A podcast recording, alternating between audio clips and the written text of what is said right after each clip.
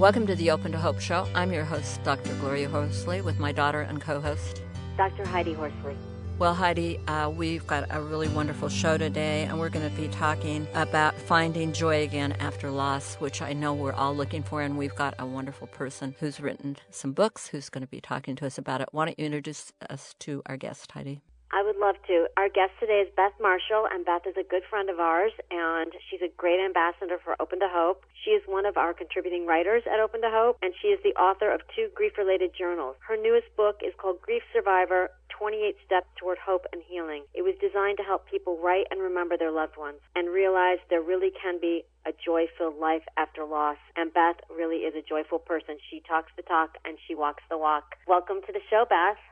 Thanks so much. It's such an honor to be back with you too. Yeah, it's great to have you on, and I know you do so much to help people and are so concerned. Now, uh, tell me what what's going on with you now. You were telling us that you'd had some uh, things happen in your life recently that have really kind of given you some new awareness, right? It certainly has. It was just actually two days after Christmas when our, well, my beloved sister in law, who is a lot more like a sister than an in law or an outlaw, she was just fantastic and just full of life. But she, um, I say she won her 18 month battle with brain cancer, but it was just days after Christmas, and our family started all over again in this season. It, it's been years since I lost both parents and then one other family member. It's been incredible to see the metamorphosis in how you learn some practical skills, not just of how to help other people, but in this new season, how to help ourselves. Mm-hmm. That's interesting. So, uh, what did you learn about helping yourself?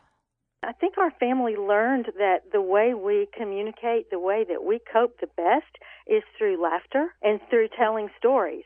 And I know that sounds strange when we're talking about grief. But even in the days following uh, Kay's death, I can remember gathering with my brother Mike and then their children and just looking through some scrapbooks, telling stories and letting her friends and their big community know it is okay to talk about her.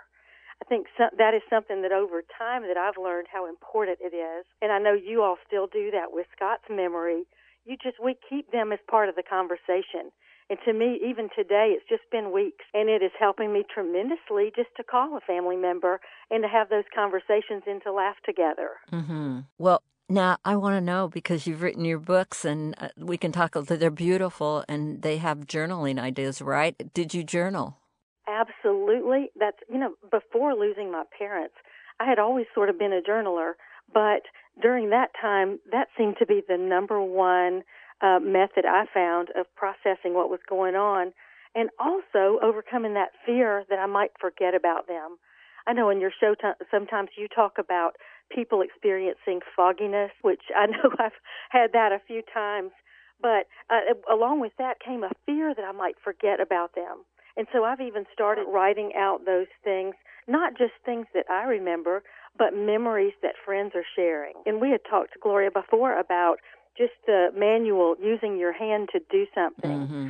seems to give you a little control over the situation that is otherwise very out of control. But in my life, that's the one place I have been able to get a lot of comfort. You know, I was just thinking about, um, yeah, writing and moving your hand is great and that kind of thing. But I was thinking for the younger generation now, I think that they could print out some of the Facebook things. It's so easy to print them out now and uh, make a scrapbook or use your journal to actually just paste some of those things in. What are you thinking about that, Heidi? Like that idea, especially using Facebook. I think that's a great idea. You could this could be my Facebook scrapbook. Right. Well, that's something that I've noticed even in the past maybe five or seven years that so many people are turning to Facebook and Instagram. And um, I've had a dear friend who was concerned about his children never getting to know their grandfather.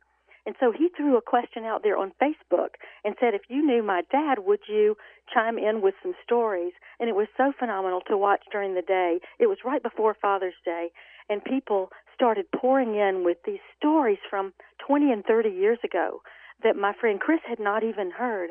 And by the end of the day, he had this rich legacy and all these things to print out to share with his children. And so I know social media can never replace face to face contact, but it certainly has been nice for many of us to come alongside and to offer support from people we might have even forgotten had a relationship with our loved one. Right. Well, we found that with Scott, haven't we, Heidi? That people have come forth years later because Facebook's come up and sent videos and everything else. It's been kind of interesting and given wow. us stories like Beth said that we had never even heard, and that's such a gift you can give someone, telling them stories about their loved one that you you haven't heard yet. And those stories are also embedded in those per- people. They want to tell those stories too. They want those stories to be heard. And, and not just hold them, you know, for themselves.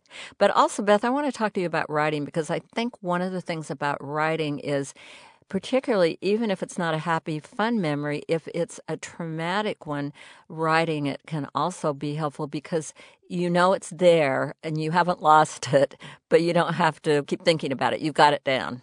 Wow. I think it's a terrific way to release uh, if there are painful things in our past. And I know many of us, it's not all joyful, that when we look back, there are some elements of pain or sadness and what I've encouraged people to do through when I served in pastoral care at a large church here in South Carolina was to write a letter to the person that you've missed, that you've lost, but to, you know, go ahead and just spell it all out on there.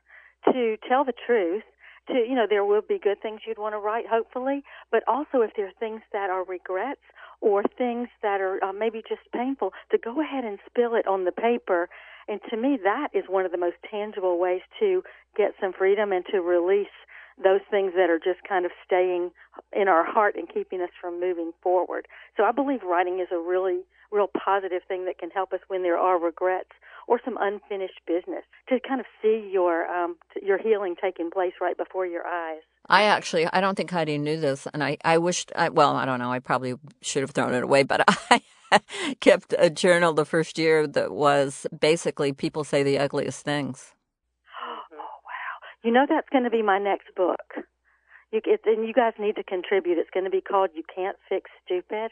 Can I say that on the radio? yeah. But how some you know like people that. meaning to be helpful a lot of times, but will make a comment uh, that just isn't.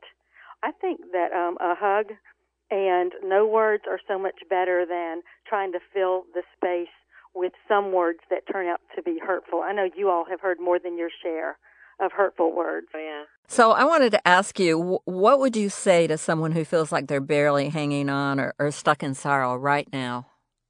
I would say to them that you're not by yourself.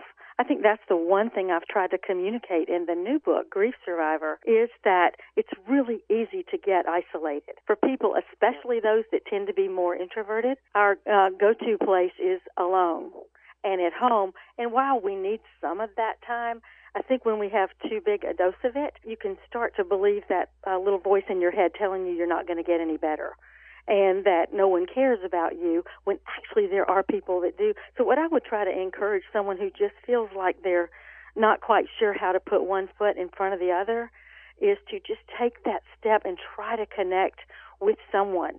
You know, it might be a professional counselor or if you have, I know you all are very involved with the Compassionate Friends. Mm-hmm. For um, anybody that's lost a child, a grandchild, a sister, a brother, uh, anyone that's grieving the loss of a child, to me, to connect with people that have then can somehow understand what you're going through. They might not understand exactly, but they would have a better idea than the general public. I think that's one of the healthiest things we can recommend uh, to someone who just feels stuck. The yeah. other thing I try to tell people is don't try this by yourself.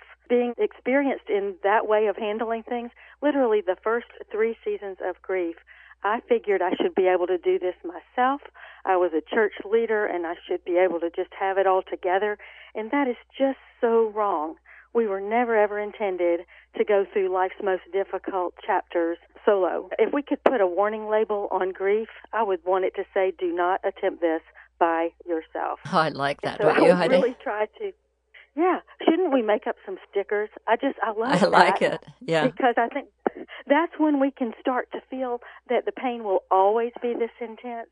And as you two are um, great testaments, life will get better, but it does take time and it takes hard work well, when we go through through things alone and don't reach out to others that have been there, sometimes we think that what we're going through is abnormal, and we might judge it Exactly. and think there's something Oh, wrong boy. with us.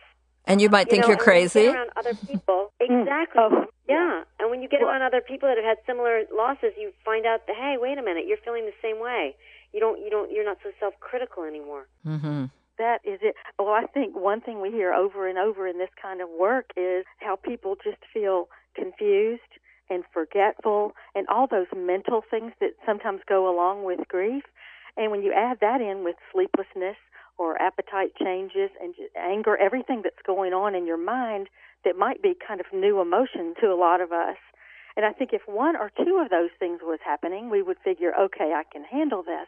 But together, then we hear over and over, I feel like I'm losing my mind. Mm-hmm. And um, what I've seen, thankfully, that over time that that they do get better, that um, things will ease.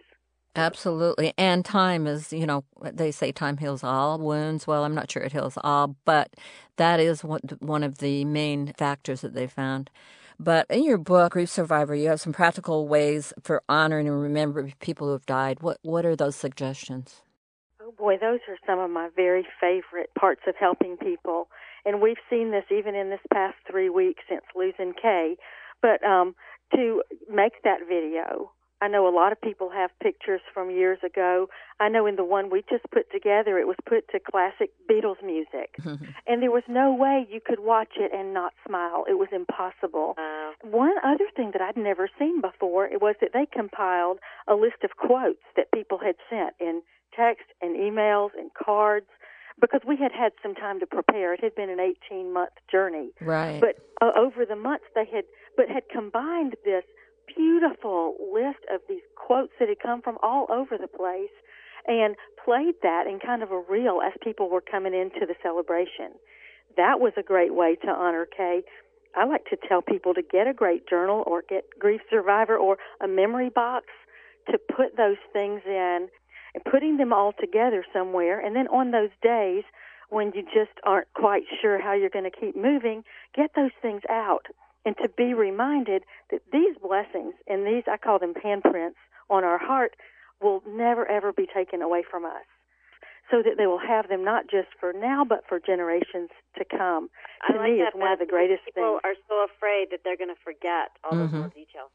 And I love that you call it That- the handprint on our hearts. hmm That's lovely. and they uh, they they can't be taken. I think we feel like so much has been taken from us sometimes when we've lost even part of our family, especially, and to be able to hang on to those handprints, uh, to me, just reminds us of their legacy, and just reminds us year after year.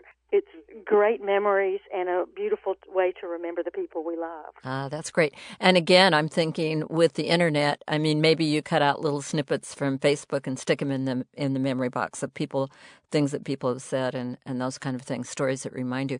Well, Beth, people can read some of your articles that you've written for Open to Hope by going to our opentohope.com website and clicking on Beth's name, searching for Beth's name, and you will be able to read some of her writings. And also, how do people get your book? And do you have a website? Yes, it's quite uh, creatively named griefsurvivor.com.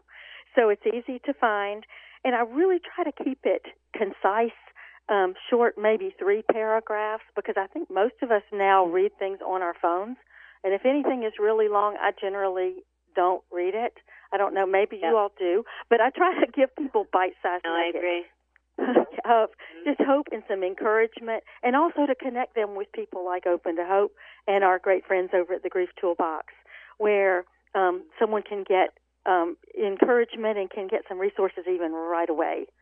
Because I think sometimes we just need the right book, or we need someone to tell us, "I'm not by myself. I can do this." I love it. Well, listen, Beth, thank you for being on the show and to, for being part of my community and my world. Back to both of you, and next time we need to meet in Hawaii, and we can continue the conversation. I love Thank it. you, and Thank God you, Beth, bless. For bringing hope. Thanks. For bringing hope to so Thank many. you. Blessings to you. Thank you. Well, Heidi, interesting show. And, you know, one of the things I love most is that there should be a warning sticker that we have. Uh, grief should not be done alone. I think that is so apropos. Absolutely. And also that it's okay to have humor as a part of your coping.